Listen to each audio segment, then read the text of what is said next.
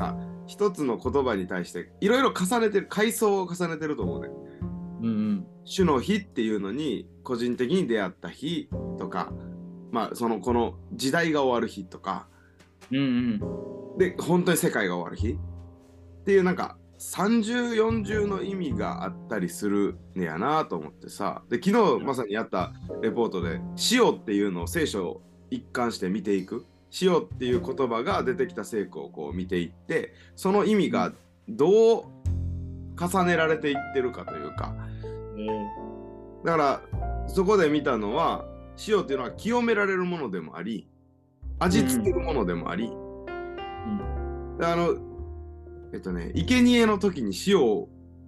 加えるみたいな。のとかの規定とかもあんのよ。そうなの旧約で？うんうんうん。それでであとまたなんかえっと荒廃したとか荒れた土地のことを塩の地って読んだりもする。それは知らなかった。うん、なんかそそういう聖句が、まあ、塩で検索したら出てくんねんけどうんうん。それをイメージした上で「地の塩です」って書いてあったりするとうんうんまた深まるしその新約聖書においても塩っていうのがあなたを塩で味付けなさいみたいなことを言った後に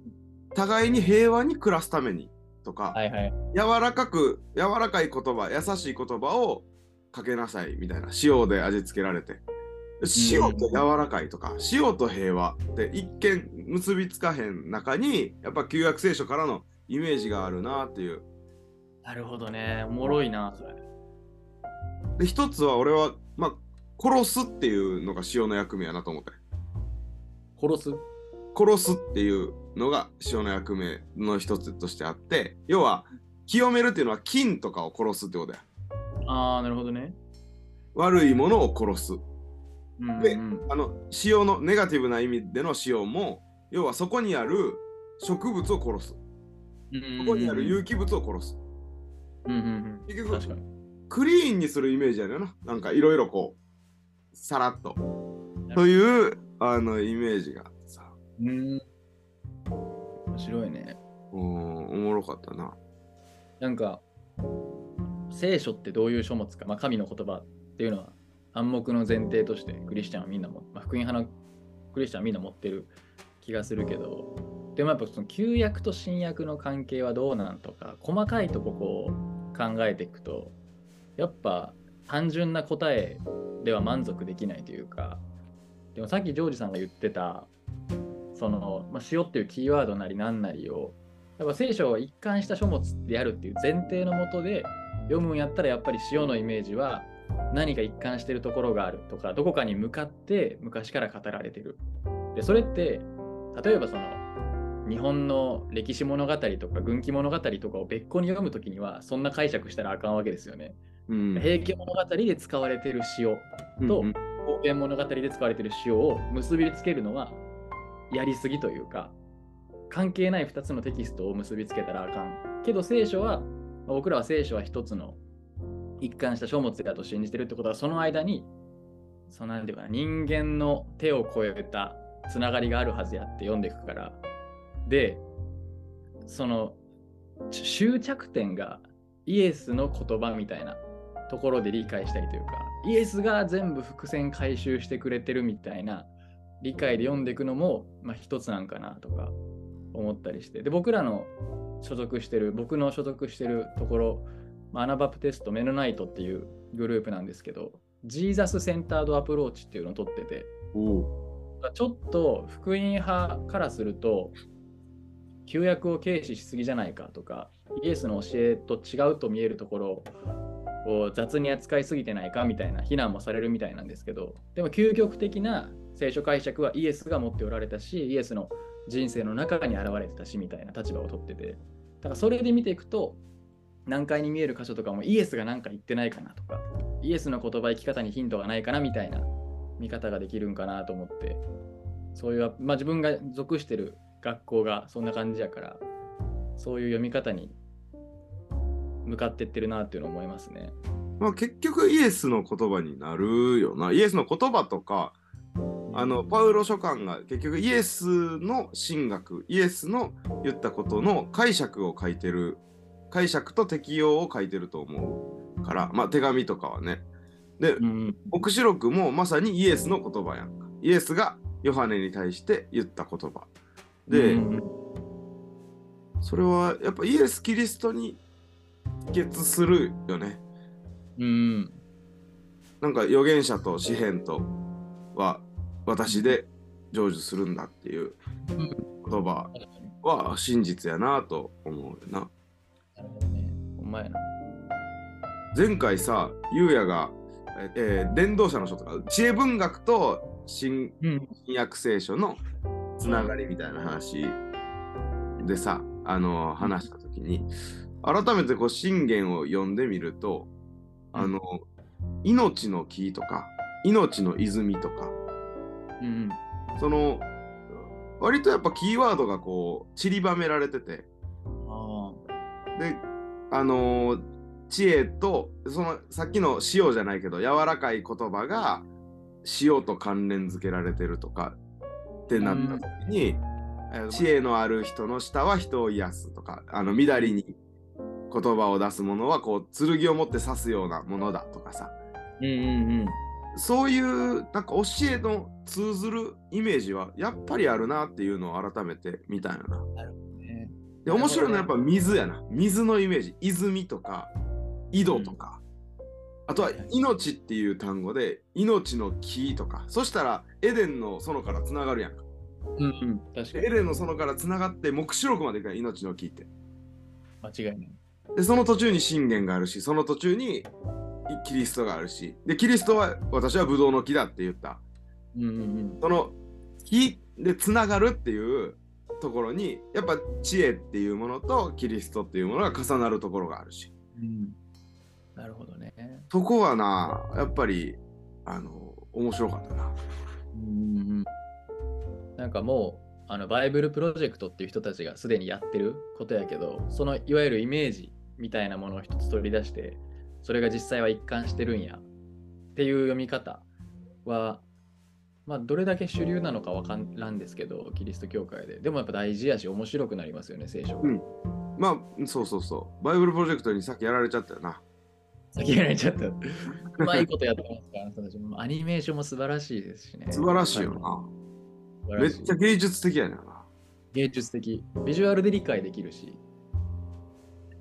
で、そうイメージの話で言うと、うんあちょっと多分この後の話にもつなげるかもしれへんけど、辞典がやっぱすごいなって僕思うんですよ。辞書。で、自分、今家にはないですけど、 Dictionary of Biblical Imagery っていう dictionary があって、あれ前が前あのクリスマスで買ってもらってたやつ？あ、それまた別、後からちょっと話したいんですけど、それは。はい。その今言ってるやつは、ジョージさんのイメージっていう話にちょっと結びつく辞書の話で、その聖書に出てくるimagery、まあ、イメージャリーってそう視覚表現とか、なんか重要なアイテムとかを項目としてこう取り上げて、それがこの箇所ではこういう使われ方、こういう描かれ方をしてますよとか、ちょっと詳しくどんなのがあったかって覚えてないけど、まあ、例えば shame っていう恥っていうイメージ、その項目が立てられて、その shame ってめちゃめちゃ使われてるから、聖書の中で。こういう時にはこういう使われ方をしてますよとか。あとは、目、愛っていう項目があって、その、ある箇所では、まあ、ギリシャ、ローマ世界とか、まあ、古代中東世界でもそうやったと思うけど、あの、相手に呪いかける時に目を使うんですよね。というか相手を睨むことでその人に呪いをかけられるって信じられてたそれがイービルアイっていう名前で呼ばれてて、まあ、日本では邪悪な目とか邪視って呼ばれたりするんですけどっていうその目っていうものがでそれ以外にも多分いい使い方もやっぱあるし目は心を映すとかっていうその一つのイメージを取り上げてそれを網羅的に説明するみたいな辞書があっていやこれはめっちゃ面白いなと思いましたね。そんなんあるんや。うん、だからジョージさんがそのレポートでやってることが結果としてはもうその辞書になるみたいな感じですけど、マジか。なかなか。聖書もでもああのまたちょっと前に話したけどさカイアズム、キアスムスっていう文法構造があってさ、で、えっと、さっき、いろんな話がつながってややこしいけど、あ。よえっと、変な文化によらないためにとか、変な解釈の仕方を聖書でしないために、まあ、組織神学はそのためにあると思うねんな。ああ、なるほど。組織神学って俺は完璧じゃないと思ってるけど、あくまで論理やから。うんうんうんだけど、その、それた時の助けになるっていうのは、組織神学の役割やし、で、本当に助けになるように組織神学はこう、アップグレードされていかなあかんなと思ってんねんけど、で、さっきも言ったみたいに、こう、一つ一つの説をピックアップして取っていくと、うん。文脈を無視しちゃうっていうので、うん。何が文脈無視してダメなのかっていうと、俺はこのうん。カイアズムとかキアスムスって呼ばれる、うん。なんていう、習字技法っていうのこれ。うん、ゆうゆうレトリックとか。なんか、そうそう、文法構造で、構造の中でこの位置に位置するっていうことの意味が、うん。あの大事やった時に、それがこう、ないものにされちゃうというか、うん。その危険性を考えてて、で、前ちょっと言うやとシェアしたけどさ、恥が出てきたから、あ、いいやと思って、えっと、信玄の11章の2節高ぶりが来れば恥もまた来る、へりくだる者には知恵があるっていう、あの、一節があって、これ2節に位置してて、これがちょうどこう、カイアズム的に11章の後ろから2番目の30節とうん。つながるんちゃうかと思ってるねんよな。はいはいはい。30節はどんな言葉だでしたっけ？30節は正しいものの結ぶみは命の木である。不法なものは人の命を取る。うんう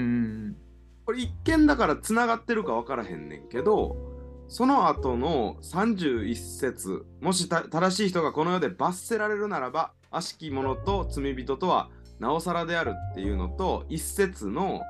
偽りの計りは主に憎まれ、正しい奮闘は彼に喜ばれるっていう、この一節と31節を見ると、どっちもこうジャッジメントに関するもの。うん。うん。うん。うん。やっていうことが分かって、その対、えー対応構造が最初と最後にあって、その最初から2番目のやつと最後から2番目のやつにもあるみたいな構造がキアスムスとかカイアズムって呼ばれる構造。そうですそうです。で、これは説単位でやってるかどうかは分からへんから、こう読み解かなあかんねんけど、説はもう後から区切られたものだし、ややし、えっと、章を超えることもある。ああ、なるほどね。うん、っていうのは言われてて、で、そのちょうどこうピラミッドみたいな三角形になるんだよな。後ろとあ初めがつながって、次がつながって、次がつながって、で、中心が真ん中に来るっていう。はいはいはい。で、その三角形が、えっと、重なってる場合がある。例えば、えーこれは実際にそうか分からへんけど、信玄の1章と31章が、く、なんていうか、そのカイアズムになってて、その中で、えー12章と24章がこう、カイアズムになってるとか、なるほどね。それぞれの12章の中で、カイアズムがこう何個も形成されてたり、美しいな、だとしたら。みたいなことが、ま特に知恵文学には多分あるんやと思うね。なるほどね。で、おいっちょって名前出していいと思うけど、おいっちょが、あのー電動車の書めっちゃ好きとか研究してて、電動車の書のカイアズムのことをレポートにして、前 Facebook で共有してたんやええまた送ったるわ。うん。読みたい、それは。えっ、と、空の空っていう枠組みが電動車の書にはあって、そこでこう、なんて、そのカイアズム構造で出来上がってると。ええそれを、まあそうだっていう説やけどな、あくまでこう、そう読めるっていううんうんうん。指標なんやけど、それは、それは、やっぱこう、意味を読み解いていくときに一節だけ取ってしまうと、やっぱり難しいよね。うんうん例えば、文脈はい、どうぞ。文脈判断って言ったときに、流れで読めるっていうことも一つやし、あのーその構造の中で、どう、ん。その一節とか一章の中で、どういう位置に位置しててっていうね。なるほどね。文脈にもまあいろんな種類があって、なんかよく言われるのはさ、そのジャンルを大事にして聖書に読むのが大事やとかはいはいはい言われて、。物語を読む時の常識を詩篇を読む時の常識に当てはめたらあかんとか、その法定文、立法みたいなもの